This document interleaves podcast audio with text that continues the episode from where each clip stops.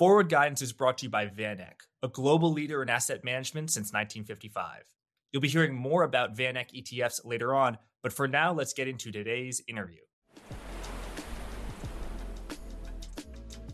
Very happy to welcome to Forward Guidance for the first time Remi Tetot, who, in addition to being a co founder of Real Vision, where I used to work, is the publisher of the Mad King newsletter and macro research product. Remi, great to have you on Forward Guidance at last. How are you doing? Yeah, I'm good. Th- thanks, Jack. Thanks for having me. I've been I've been looking at your podcast for a bit, so I'm very happy to be here. Oh, it's my pleasure, Remi. How are you thinking about macro in 2024? And I guess we'll we'll start with the obvious: the the stock market, uh, bull market, which is largely to a large extent being driven by very large cap technology stocks appreciating in price. What what are your views on that, and what are your observations? There is room to go um, still on the tech side but it's getting obviously it's getting very expensive now. You know i'm still very cautious. I, I use the business cycle a lot. I think the business cycle is going to bounce temporarily so we might we might see ISM you know improve even get above 50 this month. On the longer period i'm not sure uh, yet. Now we're having we're having the us is a bit it's a bit weird because the, the, the stock market now we're looking at the stock market thinking the economy is fine when before it was the other way around. You know the big tech it's creating a bit of um, distortion. Now it's they're, they're like thirty percent of the S and P, or right, something like that, uh, give or less. But yeah, their revenue is, is like seventy percent out of the US, for example. So people will look at the stock market thinking it's fine, the tech is fine, but the revenue is not really being generating there. And then obviously we have the AI, the AI, the AI narrative, sorry, and um, you know all the tech stuff and and nvidia is a big is a big thing in all that.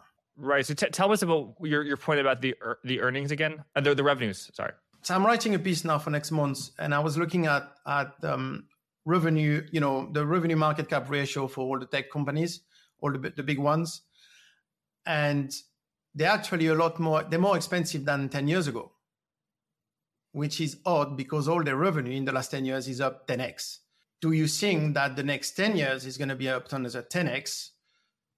Considering the level of revenue doesn't make much sense, right? In, in mathematically wise, I don't see, I don't see um, Amazon generating six trillion in revenue in the next 10 years, for example, unless they kill all the small shops.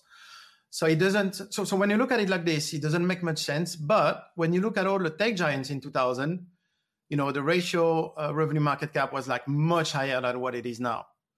But again, we're talking about companies that were making 20 billion in revenue. You know, just Microsoft was doing 20 billion in revenue back then, or 17.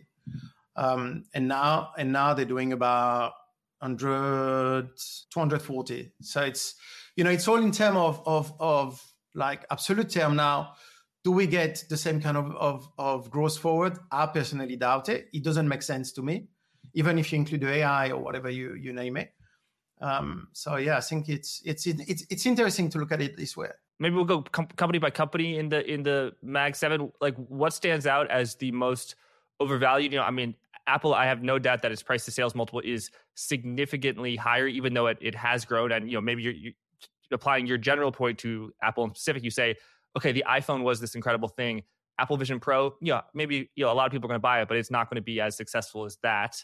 What do you, you think of as as a sort of fair value for these companies based on you know earnings or, or, or sales? As well, Nvidia obviously it's been the darling of the webs of the of the stock for the last year. Now it almost become a meme stock.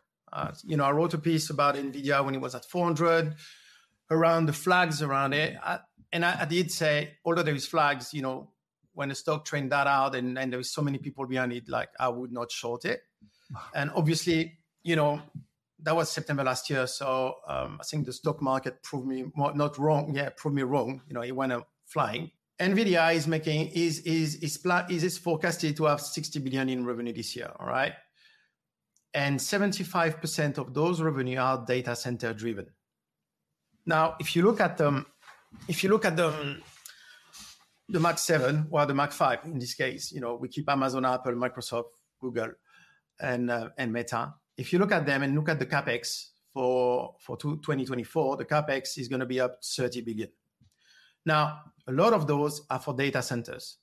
Now, if you if you trim it down to Amazon, Microsoft, and Google, which the three of them has um, they have data um, data center product, cloud product, basically. You know, they generate 120 billion um, a year, which is double what um, what Nvidia is making, for example. Those companies, they're gonna. It's not only AI driven. They need to build bigger data centers because there is more data. You know, it's growing but you're to reach a point where data center, they're to arrive in maintenance and eventually upgrades, but not sale out sale like we're seeing now. And I think what that's going to happen, you know, Nvidia is gonna is gonna like correct dramatically, because the, you know if you have seventy five percent of your revenue coming from those, and at some point it just stop because everybody got their data centers, it's gonna um, yeah create a bit of a problem for them. And and the thing I realized with Nvidia is is when they talk about fraud with CoreWeave, that they give them, they lend them money and they book them the GPU to open data centers and stuff. And I think I thought about it, and because I saw another company or two other company doing the same with them, and I'm like, okay, what what what are they actually doing? It's a VC strategy. They're throwing money at company building data centers to compete with the big ones, and eventually the one that's left, they're gonna have a big tech in it the big upside for them is that they make them buy the chips and they give them access to the chip first. So what we're going to have eventually in the next two, three years, all those small companies, like 90% are going to fail and they're going to be bought for cents on the dollar for the big, big tech com- by the big tech company. And, and, you know, eventually that's going to like collapse the price of, of GPUs and, and computing power and stuff even further. You know, this is, this is the kind of stuff I think we're looking at in the next two, three years the next two three years, but you think it could have room to run for for a little bit. So it's it's more of a longer term call than a short short term call. This year, I think Nvidia have room. If if the capex, if the big company have, haven't not have not spent their, the capex money yet, they're going to reach that, their target on their revenues. So they're going to keep going. They're going to deliver. That's going to work. Unless we got um, a recession, something like a big downturn, that they're going they're going to have to review their their spendings and stuff. I think this year we're good. Next year, I'm not sure not so sure. What do you make of the tremendous growth in their in their their revenues? I think their their uh, revenues year over year is up something over it more than than doubled, and I think it's yeah, it's two hundred sixty percent. Yeah, yeah, is up, is up something like like five hundred percent. It's more data center. The growth in revenue is in data center. It's nowhere else. They have a bit. They have some yeah. some. It's a bit flat in gaming. Something else going down. You know, the big thing is data center for them. Data center is not a recurring business that can last for decades. It's not. It's a structural thing. You know, like in, in 2000, a lot of investors were throwing money at broadband companies to build internet and the network and stuff. And what happened then? Then all the big the big um, broadband companies end up buying the small ones. So it's the same thing that's going to happen. If it's a structural technology thing, same thing is going to happen eventually. That makes sense. The semiconductor business is a cyclical business. What, when do you think it will turn? Because I know, you know, 2020, 2021, huge boom in semiconductors. There's a shortage. 2022, the cycle appeared to turn, and it, you know, everyone thought, and you know, I don't know, I, so I trust what people say, it was going to get much worse. But then you have this huge AI boom, and you know, Nvidia, their data center uh, business, I, you know, it was up a tremendous amount. But, Remi, I think it, it, depends on how much gold you think is at the end of the the rainbow. I think like what's undeniable and what you and I are talking about now is there's been a huge capex boom for the the hyperscalers, uh, uh, you know, Meta, uh, Google, Amazon, and th- they have spent the money. Like people saying, "Oh, Nvidia, the growth isn't there." Like the growth is there. It's it's in the financial statement. We, you know, that that is a fact. Uh, you're saying that the capex boom will be something of a bubble because the hyperscalers spending all the money, they won't realize the investment. Like, you know, we're talking about um, the picks and shovels, NVIDIA. What do you think about the end product as someone, you know, if you, I don't know, use ChatGPT or any of the chatbots? Is AI transformational? Is it more or less transformational than the kind of hype that there is now?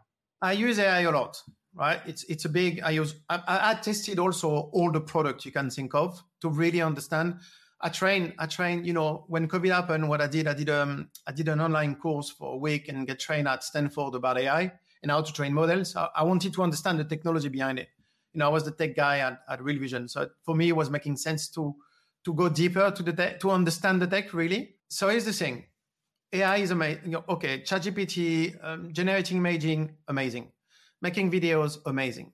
Now, in terms of use case, all of that, it's actually going to be very limited. Not everyone is going to need it or use it. when you when you see you see all the, those Sora videos coming up uh, last week, mm-hmm. you know, everybody's like, the sentence you're gonna read every single time there is a big thing is like, oh my god, this is amazing! I can't wait to see what they're gonna do in a year. People are replying that over and over and over all the time, and then they compare what was done a year ago with what is done now. The reality is people are using i know people using using using chatgpt in different ways but i would say it's a very small portion of it people that need to use it. The product we're seeing now i don't see it like it's not going to be used by billions of people. Yeah i mean I, am with you in in the point that it's not a lot of the products are not ready for prime time and you know they may be used by high school students or college students to pass their classes for an exam but if you're actually like a professional person who's you know I think a professional person, a human, is still doing better than ChatGPT on a lot of things. Like it's, I think, I think ChatGPT is it's it's a, it's a jack of all trades, uh, and it's like kind of good at all things, but it's not extremely proficient in one thing yet. See, I wrote about that uh, a few months ago. Is how to use basically AI is not is not going to replace a skill you don't have. If you don't have it, you don't have it, and it's going to replace it. It's not going to give you that skill to the level of a professional, right? So let's say you want to use ChatGPT to write economic research. If you don't have a deep understanding of economy, you cannot do it because he's going to spit, you know, he's going to spit whatever, and you cannot check it. And personally, I use it to um, to give me feedback on my work. When I write, I put my content and I ask him to give me feedback to see, uh, you know, if I if, I, if I'm mistangled or what, what, what, what. Basically, I'm using it as a sounding board. You know, images that's great, but again, you know, not everyone want to be a writer or not everyone needs to generate images or videos. You don't need it. You know, it's it's mm-hmm. very, very limited. Same for the music. And I've tested literally everything I could think of. And now the other thing is now because everybody run after the same thing, now you have so you have ChatGPT and you have Gemini, Copilot. The market is going to be quickly saturated with too many demand, with too many offers. Sorry, and if, if there is too many offers, people are not going to be able to choose because you give them too many choice and then they're going to end up like moving away from it. And and mm-hmm. and not you know you also have the pro- we still have the problem of you know we've seen the problem with um, gemini uh, this week with the, the the response he was giving you and stuff. So i mean this is actually very important because if, if it's going to be used at scale and they control what the content is being given to people you basically kind of control people. So it's you know, it's still dangerous. Now I'm waiting to see if ChatGPT fixed that in 4.5. Um, I heard they say they were not going to be so woke, but in the end, the problem I think they're going to have is if they use the data set from people that are woke, is going to become woke because that's how it's getting trained eventually. So it's you you have all that risk of of what data set you include in there and stuff and, how do you think about the future of AI where you know we agree that many of the products are not ready for prime time yet, but we've seen they've gotten better so so much quickly. And if they if they continue to improve and reiterate you know, they may be ready for prime time soon. And you know how in, in 3 to 5 years or maybe 10 years how transformational do you think AI is? And that's probably more relevant than how transformational it is right now. Well I think first making movies is going to change a lot. Uh, that's for sure you know all the basically all the fillers in movies they're going to be made with ai now. You know when you you see a, a guy is traveling and you see the plane in the sky and that's going to be ai generated. They're going to they're going to do that like very quickly now stuff like that all the fillers. Eventually they're going to also master anyway you know filming people and they're going to increase. So it's the thing what they're going to do they're going to improve the productions but they're not going to make them cheaper because they're going to spend the money somewhere else anyway. Um, so eventually, eventually, you know, maybe they're going to do more marketing or whatever. What it might give is the opportunity to skill people to to to produce, you know, like cheaper, like good stuff. Um, that's for the video side. Well, customer support, obviously, for anything is going to be AI driven in 10 years, all of it. That's for sure. Um, now, after that, you know, it's like like I said, it's, it's all about the use case. Like someone that works in a restaurant, is he going to need AI? Well, I don't know. Unless you remove the waiters, for example, and make the orders through an AI machine, you know, for example.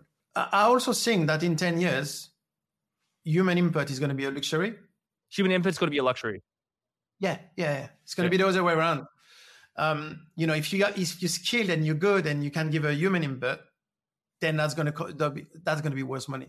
So, so in that future, it sounds like AI has a, a big place to roll. So, is your view on, uh, I guess, Nvidia or AI? Are you kind of a cyclical doubter? You think the cycle is going to turn, but the future is, you know, bright in 2030, and that you know much of the hype, or maybe you know, is is uh, kind of justified, and it just cycle's gotten ahead of itself like it did in 2000, or are you a, a, a cyclical and a secular doubter where you think, nope, it's it's overhyped kind of forever? It is ahead of itself, the cycle, that's for sure. Uh, you know, people people oversold it, and like I said, think of it like in 2000 when they wanted they everyone wanted to build better network because everyone wanted internet everyone was buying a computer at home you know all of that now it's the same thing with data with basically processing power so all those services in the future they're going to need a lot of processing power and those processing power data centers are being built right now, right? That's the capex, that's the investment, that that's happening now. For AI to explode, you need to have a burst because people are going to be able to buy all that power for really cheap. And then the, the, the end product is going to become very cheap, a lot cheaper for the end users. And eventually the user is to, is to end up, yeah, winning because it becomes really cheap for them. That's the thing. When, when they buy, when they buy those, those data centers, they're to make the product a lot cheaper for us to use a lot. And that's when you can really scale it. I think you have you have the price which is really cheap and and you have the processing power. I mean look at you know broadband like in 2000 that was internet was expensive. Now it costs like it costs a fra- it was expensive and it was slow now 20 years later it costs a fraction of that for like crazy crazy speeds the beginning of that was those the 2000 when they started to build those network same will happen with AI. It's it's a structural um, technology improvement. That that makes sense. It, what it, what is scarce will become abundant. Do you think there is there a, a slight difference? One one thing that appears to me is the profit margins and even the revenues of the picks and shovels companies, which were the, the equivalent of broadband companies, like the, the chip companies, their revenues have increased so much more than the broadband companies. Like I, one of my favorite books, "The Smartest Guys in the Room" by by Bethany McLean and Peter Elkind about about Enron. Like all these broadband co- companies were doing fiber swaps with another, where I, Remi, I'll buy your fiber and you buy my fiber, and then we'll both book it as revenue, even though no cash changes hands, and then we'll depreciate it over time. Like I feel like what you see at the top of a bubble, what what I saw, you know, in 2021, and I mean I was way too early, but was of just total companies lying and going going public and issuing all of this hype. I feel like the hype on a scale from one to 10 right now is like a five. And I feel like to, to know that it's going to, not, you never know, but I feel like, you know, I feel like the hype is, is not that high. And it's only the high quality companies that are generating so much cash flow and, and, you know, growing so much that are earning. Like, I feel like I don't see any, you know, it's a derogatory term, but shitco, like a shitty company. I read your post about it. Yeah, yeah, yeah, yeah. Okay. Yeah. What, what do you think about my theory, Remi? You know what? You put three things in that post, and I was like, you, you actually got a point. Is right. Like we didn't have shit tons of IPO, um, and we didn't have the fraud yet. Yeah, if you look at it as a bubble, yes. Um, but you know, like I said before, I use the business cycle as as um, as a framework. You know, like that's what I learned at at, at GMI with Raoul. Mm-hmm. Before COVID hit, we were in the longest economic cycle, basically expansion right? What happened is in 2018, 19, we were slowly, slowly digest, digesting the excess of it. It was basically the, the business cycle was playing out slowly. It was happening. And COVID happened, so it collapsed rapidly and bounced like even further on those crazy stimulus and stuff. Now, I do think that we haven't like digested the previous cycle yet properly because of COVID and because of the um, the liquidity input and all the um, you know, there's I don't know six, seven trillions um, in stimulus and, and and the Fed and all that stuff. I do think that we haven't really digested what we should have on, on the previous cycle yet, and and I think you know that's make me a bit uneasy um, about everything, and I'm I'm very cautious about it. You know, when you look at inventories, they all are in nominal term, they're like everything is all time high basically. I'm not, you know, I'm I'm, I'm a bit cautious about about all that that's a really interesting theory. Tell tell me tell me more about that about how you think maybe the economy was going to enter a recession in 2019, but it didn't because we had a a one or one and a half month recession in, in March of 2020. Obviously, when so many people got got laid off. Uh, I think then when you know the unemployment rate spiked so high, huge fiscal spending, credit spreads blew out, and you know a lot of people viewed that as the beginning of a new cycle. Do you agree with that or, or not, and why? The business cycle is a boom and bust, right? So you need you you need to clear excess to be able to bounce and keep growing. Now we haven't cleared that excess. We haven't. If you look at all the charts, you are starting to go down. You have a you have a big spike and then bounce higher, right? We didn't clear the we didn't clear the excess liquidity. We didn't clear the excess from the balance from the Fed balance sheet. We haven't. What we've done is keep adding on top of that. In terms of cycle, I don't think it's right to think it's a new cycle. Um, if anything, you basically have like still a lot of excess to clear in the system. You know, everybody is thinking a pivot is going to come, the Fed is gonna is gonna cut rate, and now when I see the state of of the market and economy, I'm like, first, if the if the market is is driving so hard right now, why would the Fed stop QT? And why would they start cutting? They shouldn't do it before. It's before there is like um, some some flag coming from somewhere in economic data or whatever. Normally, it's the um, you know the employment. We we know the employment is not great. I mean, everyone knows it's going to get worse. It's not like it's not a secret anymore. We know it's the last domino to fall, basically. You know, I'm not sure where where where we're going to go now. Basically, not convinced.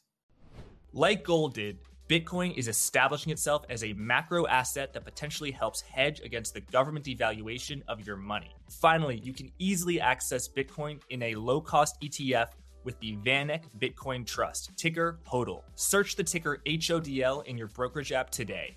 Visit vaneck.com slash hodlfg to learn more. That's vaneck.com slash hodlfg. Now the disclosures. Investing involves risk and you could lose money on an investment in the VanEck Bitcoin Trust, also known as the Trust or HODL. The value of Bitcoin and therefore the value of the Trust shares could decline rapidly, including to zero. You could lose your entire principal investment. For a more complete discussion of the risk factors relative to the trust, carefully read the prospectus link below. Thanks. Let's get back to the interview. Remi, when you say excesses need to be cleared out of the system that, that weren't cleared out in 2019. What, what were you referring to? You said the Fed's balance sheet, but was it, what what else? Yeah, all the credit, you know, all that stuff, all the all the basically money created, you know, in the system, excess liquidity and stuff. You see it if you look at the charts and you put the trend line all over on all of them, you can see that we still like three, four trillion above trend, uh, something like that. Um, and that's taking the train from 2008. Um, so and basically, which is the excess of of the COVID, you know, post COVID, all of that. So it's it's it's interesting. Now they are in a very complicated position now because obviously the the, the you know the US the the high is a problem for for US debt for the government. We know it. Um, if they don't cut, it's going to become very expensive. The debt is going to pile up, and and and and basically compounding with interest and stuff now.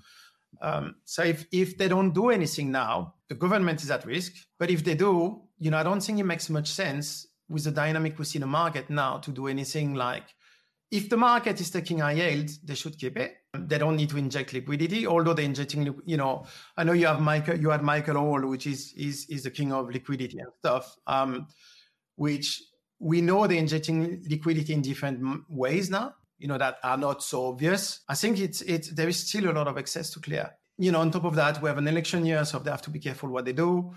You know, maybe I'm wrong, but I don't see a new cycle like a full cycle starting now. And so you're talking about a Fed balance sheet cycle, less of a economic cycle, or or both? Both, both, both. I mean, the Fed, the Fed, you know, you still they still need to um to diminish the, the balance sheet. Okay, let's say something bad it you know, economic economically wise, if they do it too early, then they're not going to have tools to to deal with it. You know, those tools, those are their tools that we all know they're using. Now we all know how they're using it, and if they use it too early, they're not going to have it when when they really need it. So I think it's it's going to be a very fine line for all of them now to um to work on. QE, they can't they can't do more QE. They can do QE, but before doing so, QE is the la- well, depending what you call QE. First, they cut rate, and eventually at some point, they inject liquidity. That comes later, much later. Why would you do it now?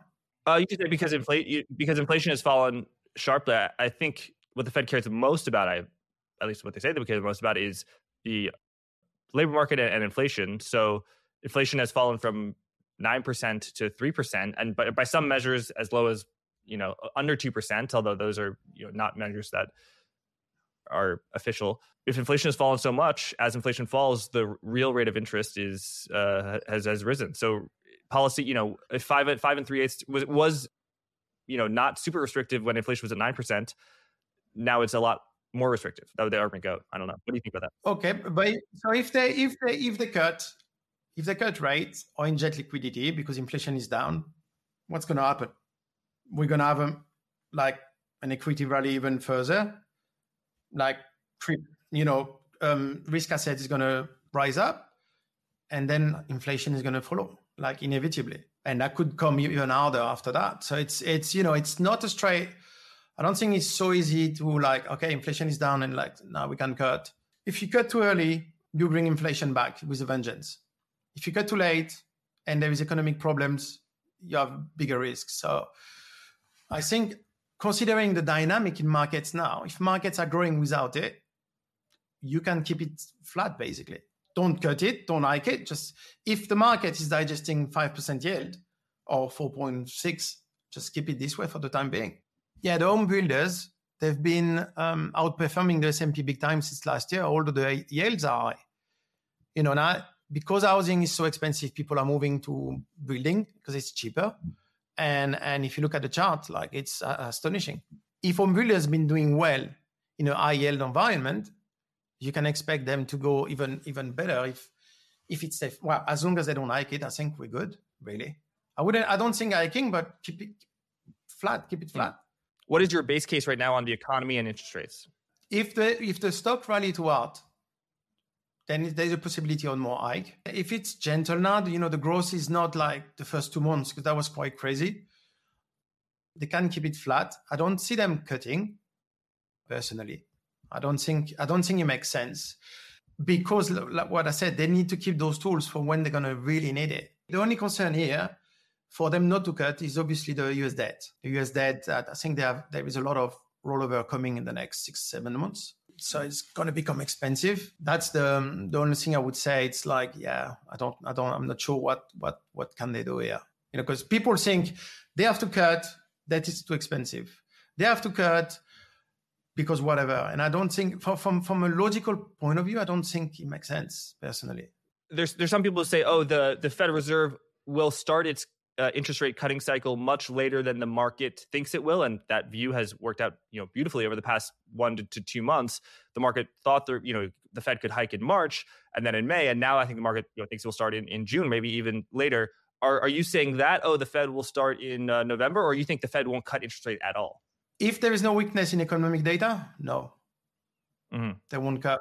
You know, we, are, we we could be in a new. The thing is if you look at the um, if you look at the 10 year chart since 75 so you have that big downtrend for 40 years and it's possible that we have a new uptrend now where high yield works you know the economy can take it now and real real yield is becoming more relevant than than pure yield. There's a possibility that we can we can you know live like that as well. Okay so is the trade to short short rates because the market's pricing in cuts that you think won't ha- won't occur yeah, could be, could be.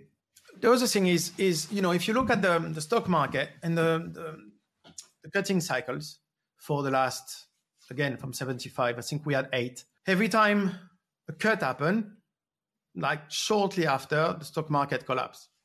Um, now those cut, it's not the cut provoking it; it's they're cutting because of whatever it, it mm. because of whatever is happening somewhere else. So then, then the, the wheel is in, a, is in motion, right? And the correct in the market and, and st- end up correcting. It's something you know I wrote about in December or November, and I said, I said, look, we can basically until the first cut belong belong the market. Mm-hmm. Until the first, that's it. Just just belong simply based on that. Just wait for it, and even sometime you come on the second or third cut anyway. So belong onto the first cut, and then and then you'll you'll adjust when the based on dynamic and economic data by, by, by when that happened. And you still have that view, be long until the first cut. Yeah, absolutely. Okay.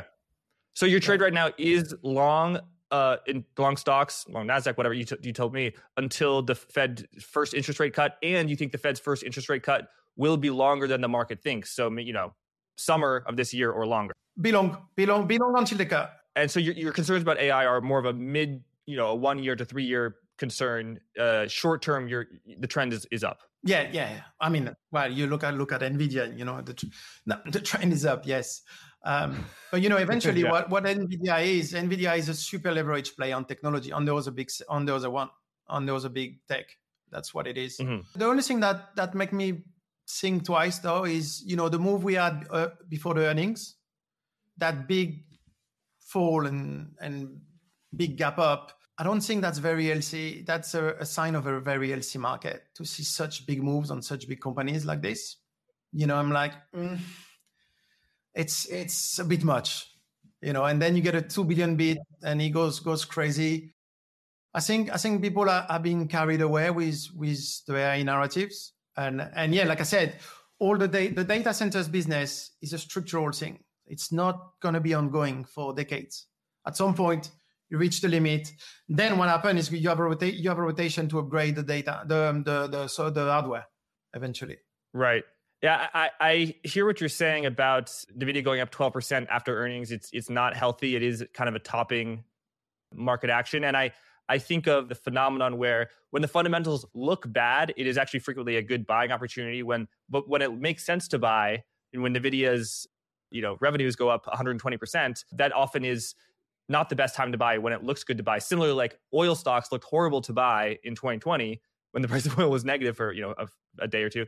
Um, but then they looked like, oh, I have a great margin of safety buying this shitty oil company when the price of oil is 120 dollars. But the reality is the price of oil is not going to be 120 dollars for long. And you know maybe what you're saying is the price of chips is not going to be so elevated for long. No, no and, and Nvidia, you know, you're gonna have. I mean, it's gonna keep going up. You know, maybe touch thousand.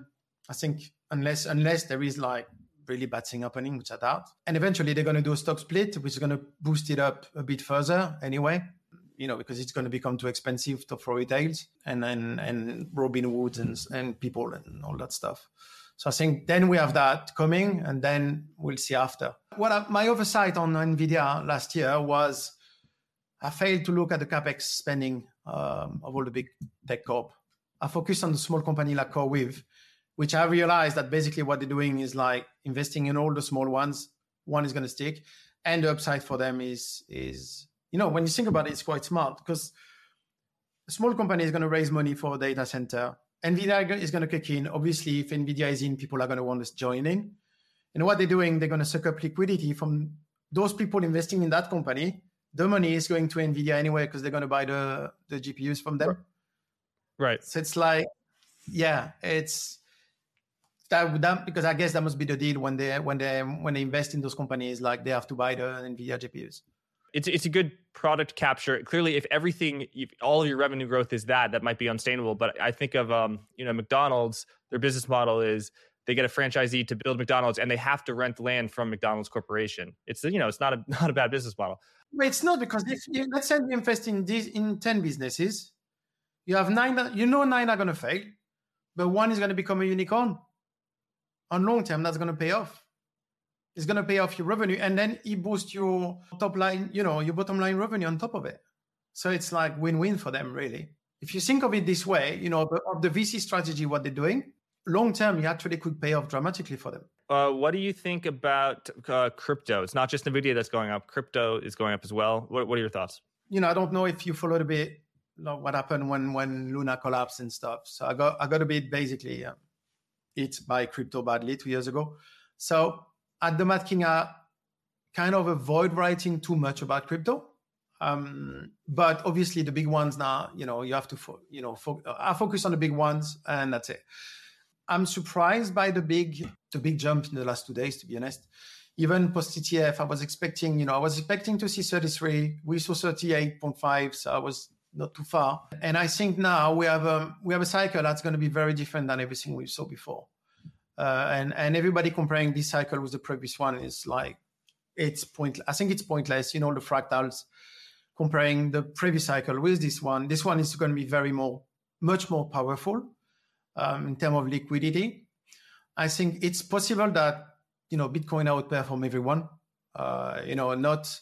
I mean, you, you see it year to date is is literally beating everyone now uh, so far. I also think, like in terms of dynamic, is going to change a bit um, if the liquidity is flowing to ETFs. The previous cycle was very DeFi heavy, and people were using the Bitcoin, wiping them up, borrowing against them. All that is not going to happen. So maybe the altcoin altcoin is not going to be rally is going to is not going to be as big as what we've seen before. And obviously now the the big play now seems to be happening in in gaming this year anyway. I saw some some very interesting stuff in gaming. There's a big there's a big launch coming in in big launch sorry coming in two days. You know with the I don't know if you know the Portal token. I don't I don't what what token? Portal token. Okay. They just put it on Binance now to farm it a bit before launch. I think the pool has eight billion in it. So that that tells you the how the demand is going to be basically, um, and that that's going to be a, um, a, token within 200 games from the moment they launch. That's going to be the big big things now. Um, I think gaming. I've seen I've seen few projects popping up in gaming, and I'm like, okay, uh, now now there's something interesting happening there. There are a few big big launch as well. Um, beside gaming, uh, you have the Wormhole, the Wormhole um, token coming out as well. You know the bridging guys. Bitcoin now is on for, you know, you could give any any number of where it's going to be next year, really. Anyone is like, you can just throw a number. It's going up and it's going to get, it's going to go up out. Now, the part we don't know is if there is economic uncertainty coming, how people buying ETF are going to react to that. The other thing we can see, I was thinking about this morning is we could see a, a rotation from tech to to ETF, Bitcoin ETFs as well now we could see that. You know, I think that that uh, that's a possibility. So much gain has been done in in tech in the last year. We could see a bit of rotation uh, rotation from that. In this crypto cycle, where do you think the big utility is going to be in terms of people using crypto? They they buy crypto for a specific purpose to use it rather than just buying it to sell it at a higher valuation. You said you mentioned gaming. Tell, tell us more about that. Like I said, that that token portal is is is going to be a currency in 200 games. Like if you think Axie, Axie Infinity, that was one game, but they're going to provide 200 games uh, in currencies. Uh, so that could be like very, very big. You know, the supply is like 1 billion. I think there you have, you have, yeah, I've been looking into it in the last couple of days and I think it's, it can really be the big surprise of this cycle or surprise, half surprise, I would say. What I think is great is this what I see already in this cycle is projects are utilizing NFT communities. So before, you know, you're familiar with the airdrops, right? You have airdrops and stuff. Um, so before, for example, uh, in the last cycle, big airdrop was was Uniswap. So if you use Uniswap, you know, after they launched, they give you I don't remember how many tokens, and and then that's it. This time, they're giving tokens to people that are beta tester so they say, come and beta test it. We're to give you tokens. So they make the product better. Then they're to give token to people that use the product. And then what they do, they get, they give token to NFT holders to, to specific communities. If you think of, of marketing, I think that's a great move what they're doing. You know, those, those communities are usually very intense and and giving them they're going to become very vocal very loud on on social and it's much much better than any other product placement you could you could buy, for example, even on Formula One, let's say, for example, you will get more more return on on doing stuff like that. The gaming is playing this way at the moment. Not only, uh, to be honest, um, Wormhole is the same. I saw the same with them, and and some others. And I think there's like a big the big airdrop season coming this way now, and and and really rewarding NFTs community that been like through hell in the last cycle because you know no liquidity and and price collapse and stuff. So I think this that's the, the the, the emerging thing I've been uh, I've been seeing this year. Interesting. What do you think were the the key learnings for you from the, the last cycle of uh, 2020, 2021, and then the the the boot the bust in uh, 2022? And you think that most of the crypto market has learned the same lessons you did? Because if they have, maybe the next cycle will be different. But if they haven't learned those lessons, maybe the, the past could repeat. Well, I don't think we're going to see as much leverage than last time all right, we don't have, you know, Luna in the end. Luna UST was a big tool in in providing leverage. We don't have it this time. We don't have that. We don't have any algorithm, um, basically any big one, any algorithm stablecoin. So there is no leverage is not going to be the same. So it doesn't mean we don't have a big cycle. We have a different one, may obviously uh, will be LCR because the the last one, you know, was was in the end it was an LC. You know, all those farming tokens where you could get, I don't know, I mean, thousands of APY and stuff doesn't yeah. make sense. Didn't make much sense. So this time is much, I think, is much more responsible. But what's going to happen also is now you're going to have projects. You know, projects are going to come to market worth billions already. When before they will come to market worth 10, 20, 50 millions and go up now, this time it's going to be priced in already. I think we saw it with Jupiter on, on Solana when it come out. We're going to see it now with Portal, with Wormhole. You know, those tokens, basically the price discovery is going to be very short. It's going to be very short. Short. Um, so be, yeah, before before they will launch their token and you you'll find out. This time, because of the way they're doing it, the price the token is not coming at, at 10 cents, it's coming already at three dollars, for example. You know, we have the, all the tools that exist for that now. You have new market maker, you have all of that. It's it's it's very different than what we had before. What we're gonna have, we might have less token that's gonna make 40x, for example. Um, they're not gonna make 40x, but we you're gonna have um, um safer, let's say less growth but safer. Um, and, and and I think yeah, I think that's the way it's that's the way it's starting to play out that that makes sense to me, Remi. And you know, I, I take your word for it that you know, as we sit here in late February 2024, with you know Bitcoin with crypto prices going up, but not at all time highs, that that is the the current state of things. But how do you think that will change if the price of Bitcoin goes over uh, a uh, hundred thousand? Of course, I'm, I'm not saying it, it will, or as crypto prices if they continue to appreciate, because you know the same point that I made about oh, you're not having uh, basically fraudulent semiconductor companies go public. It's only the you know the companies that are actually making money, and generally it's you know uh, uh, profitable companies that, that are going up. In the same way, it's only the blue chips of crypto that now are going, and you're not having those yield pool uh, uh, leverage swamps that are just causing further speculation to to to ramp up and cause prices to go further than they might if there if there weren't leverage. What, what don't you think that um you know if we are in the middle of the crypto cycle now, again, I'm not saying that we are, the, the reason that you're not seeing those toxic things in the crypto ecosystem is because the price of Bitcoin isn't at 120,000, but you will when it is. Do you know, you know what I'm saying? Well, not, not necessarily. It's, so the last cycle, all of that was new. You, you, had, you had new chains coming with new meme coins, with new products, all of that. Now, this time, we have all the chains already existing. We have new ones coming. You know, you have new stuff coming on top of Ethereum. You have Last um, you have the layers are coming as well. I mean, you have you have a lot of new things, but not as much as last time. I think that, it's done. All that all that craziness. Look, we have the ICOs in 2018. We had the craziness in DeFi in four years ago. Now this time, it's possible that the market is more mature as well and is not going to do that kind of product. We it, it, it's a possibility. We don't see those this time, and it's not going to stop it to go up now, the, the flow of, of the flow of money is going to be different, but it's still going to grow. You know, it's going to be very institutional driven. Eventually, at some point, like you said, if, if Bitcoin is 100k, that's going to be in all the news. Then you're going to start with the retail cycle, and that's what you know. All of that is is a possibility um, as well. I think it's going to be, uh, yeah, it's going to be it's something like oh, on those lines is going to play out. Yeah. So you think that crypto will be in a secular bull market and it won't have a cycle. Yeah, well, it could it could be yes. We we have. I'm still waiting to see. You know, it's very early to say that. I still wait. I, I want to see sustain sustain flow to it, and and more importantly, I want to see how the ETFs are going to react to a correction, to a stock correct, like a or an economic downturn or a really big stock correction, which is something we don't know yet. We know we know how, how people will would react in the crypto market, but now that flow of money is different. So we, I, am I'm, I'm, yeah, I'm not going to say that yet.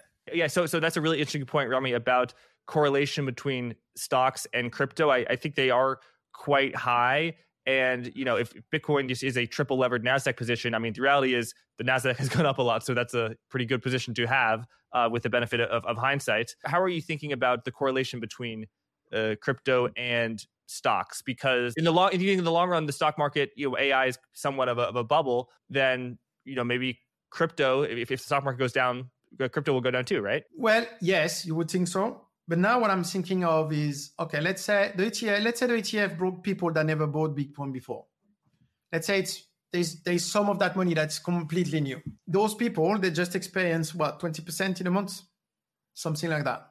If it keeps going like that, we might see those people allocating more of their portfolio to Bitcoin. You know, greed, greed is going to kick in. They're going to be like, "Whoa, it's too easy," and and and there you you can end up having a dynamic of of restructuring portfolios for people and taking a bit more risk. We should have that. We should, you know, the the, the bull run is on. When I see those moves like the last two days, I'm like, okay, this is this is happening now. The flow out of grayscale um, has definitely declined. Is like almost nothing now, irrelevant. If the demand is coming from the other side without the flow out of, of grayscale, then we're on for for some fireworks, right? Like now, and I'm surprised. You know, I wasn't expecting such a price move ahead of the halving, but again, that was me comparing to previous cycles. So this one is, like I said, it's very different. Sorry to interrupt. Just want to tell you about Blockworks' upcoming crypto symposium in London, the Digital Asset Summit, which is running from March 18th to March 20th. Everyone in crypto is going to be there, not just the experts and policymakers, but the real industry leaders writing the checks. Over $800 billion in assets is going to be represented. Anyone who's anyone in crypto is going to be there. So if you're into crypto and you haven't bought your ticket yet, the time is now to get your ticket. I would not wait any longer. We've got some exciting guests on the macro side too Julian Brigden, Michael Howell, and yes, I can confirm at last the rumors are true. Joseph Wang, the Fed guy himself, is going to be there too. I'll be hosting a panel with these macro heavyweights that you don't want to miss, so be there or be square. Click the link in the description and use code FG10 to get 10% off. Thanks. Let's get back to the interview for our audience who are not viewing this as a video but who are listening to this, I just want to say uh, you're talking about a virtuous, I'll just do a virtuous cycle of as the price of Bitcoin goes up, people buy more Bitcoin. But what about what about if it goes the other way? You know, so don't don't you want true believers in Bitcoin, not people who are just oh I'm buying it at fifty thousand because it's going up to sixty thousand. Okay, so right now people positioning in it, they're allocating small small allocation of their portfolio. So that's going to be on the risk uh, risk part of the portfolio. They're going to be put two three percent something like that. I think Fidelity mm-hmm. recommended to put 3%, right? So if they put 3%, it's basically like you price, it's priced like an option. Like you let it write and you see, you don't, you, the, you're, you're willing to take the drawdown, drawdown, you're fine with it because it's a small position in your portfolio, right? So it's, it's all about positioning at the stage. Now, if it goes down, you don't have too much downside versus your entire portfolio. If it goes up, greed is going to kick in 100%. Mm-hmm. 100% human. Uh, human nature. And then on a drawdown is going to be a bigger problem because they have bigger allocation. And then the fear is going to kick in. But for now, because everybody's recommending small positioning versus the portfolio, I, I think people are going. We can. It's going to keep going for a bit.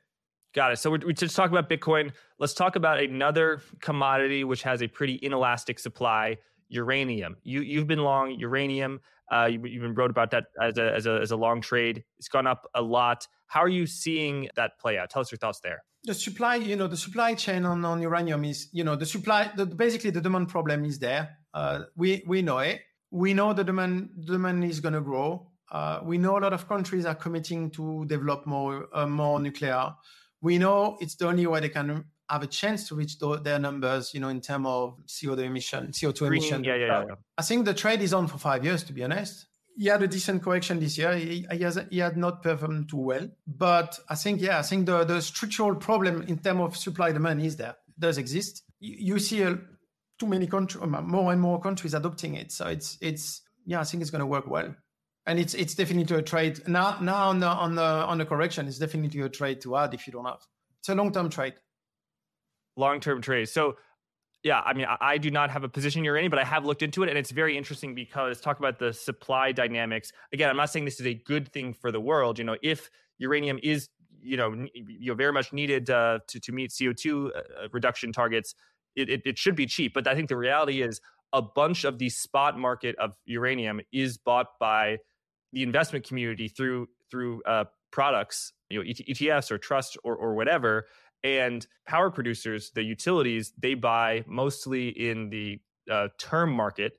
So, and, and the supply comes from mines, which take a really long time to go. So, yeah, I mean, so I mean, how high do you think the price of uranium is going? It, it went went over 100 pounds, right? Yes, opening two mi- opening a new mines take about 15 years, so that's not possible. Ramping up com- um, production is complicated, so that's why you have. That's why I said five years. You have a five year gap here, where yeah, you have that the physical uranium ETF that's been like sucking up uranium big time. Talking about data centers and stuff, they're gonna have to. They're gonna need powers.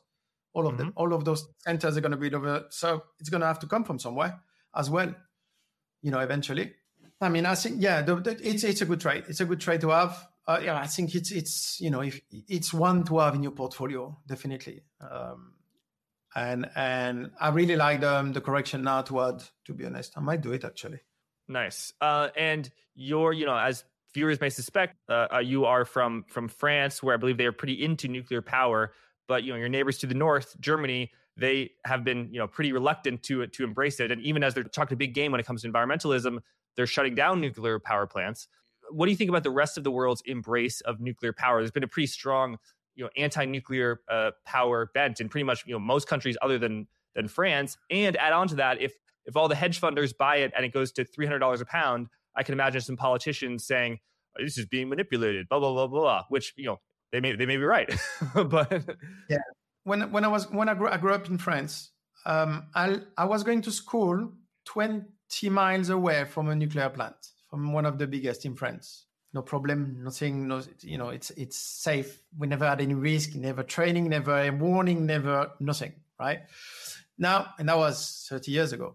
What we saw is, you know, a lot of people that were anti-nuclear, they were pushing for wind or solar. So what happened is basically those you have those people fighting against each other, and for decade, decade and a half, it was solar, wind, and turbine taking over, and it was like that's the one you have to to look at. And it's it's funny, you know, when I, I wrote about it in October, I think I saw two videos, and I saw a video from 2010 with a debate between someone that was pro solar and someone that was pro nuclear. And when I when I watched it, I was like, okay, that's what they basically nuclear. And I realized that nuclear people have been fighting against that. That okay, it's cleaner, it's better, it's this and that. The reality is, since 2011, since Fukushima, nothing. There is no no event that happened. Nothing broke. You know, no no risk. Um, but it's it's you know when you think nuclear, you think Hiroshima, you think power. You know, you think bomb basically. You don't think about electricity.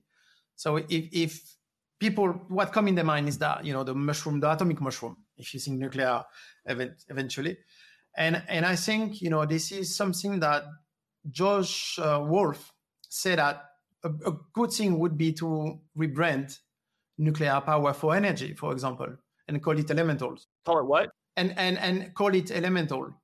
Uh, basically, rebranding the name of uranium for energy for energy. Then it's not called nuclear, and then in terms of perception from the people when you talk about it, they're not scared about it.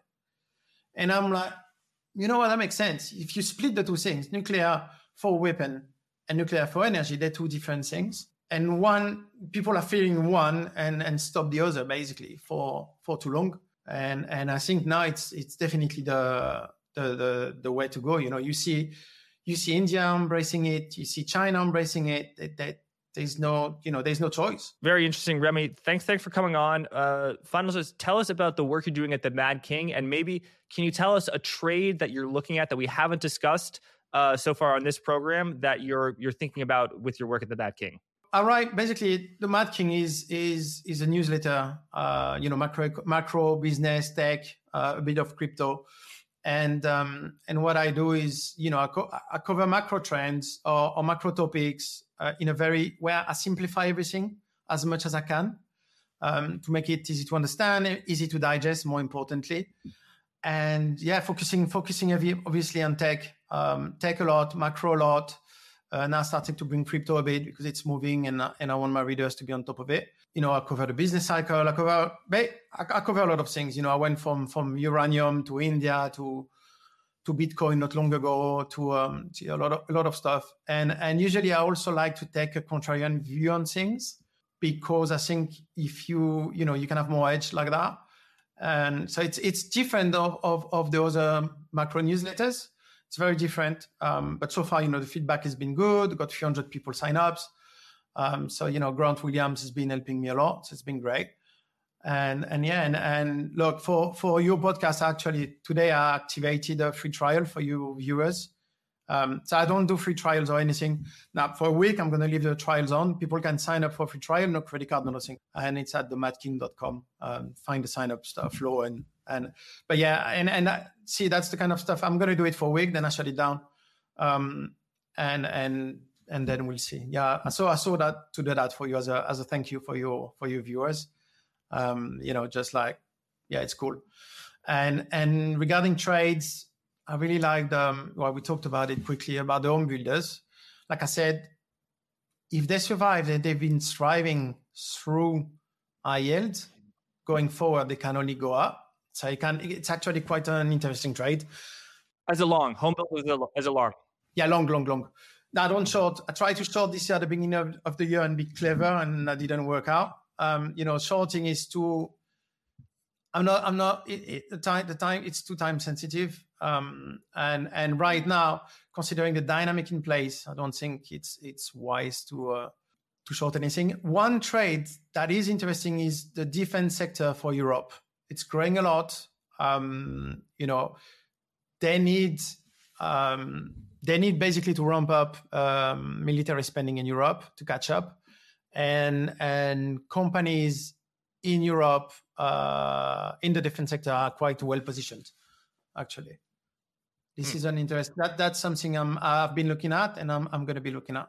Home builders and European defense, uh, very interesting. Uh, we'll include include a link for for the Mad King uh, in the in the description. Thanks for coming on, uh, Remi, sharing sharing your insights, and thanks everyone for watching. Thank you. Thanks for watching. Remember to check out vaneck.com slash HODLFG to learn more about the VanEck Bitcoin Trust, ticker HODL. A reminder that forward guidance episodes are available on all podcast apps and on Twitter, where I post them regularly at JackFarley96. Thanks again. Until next time.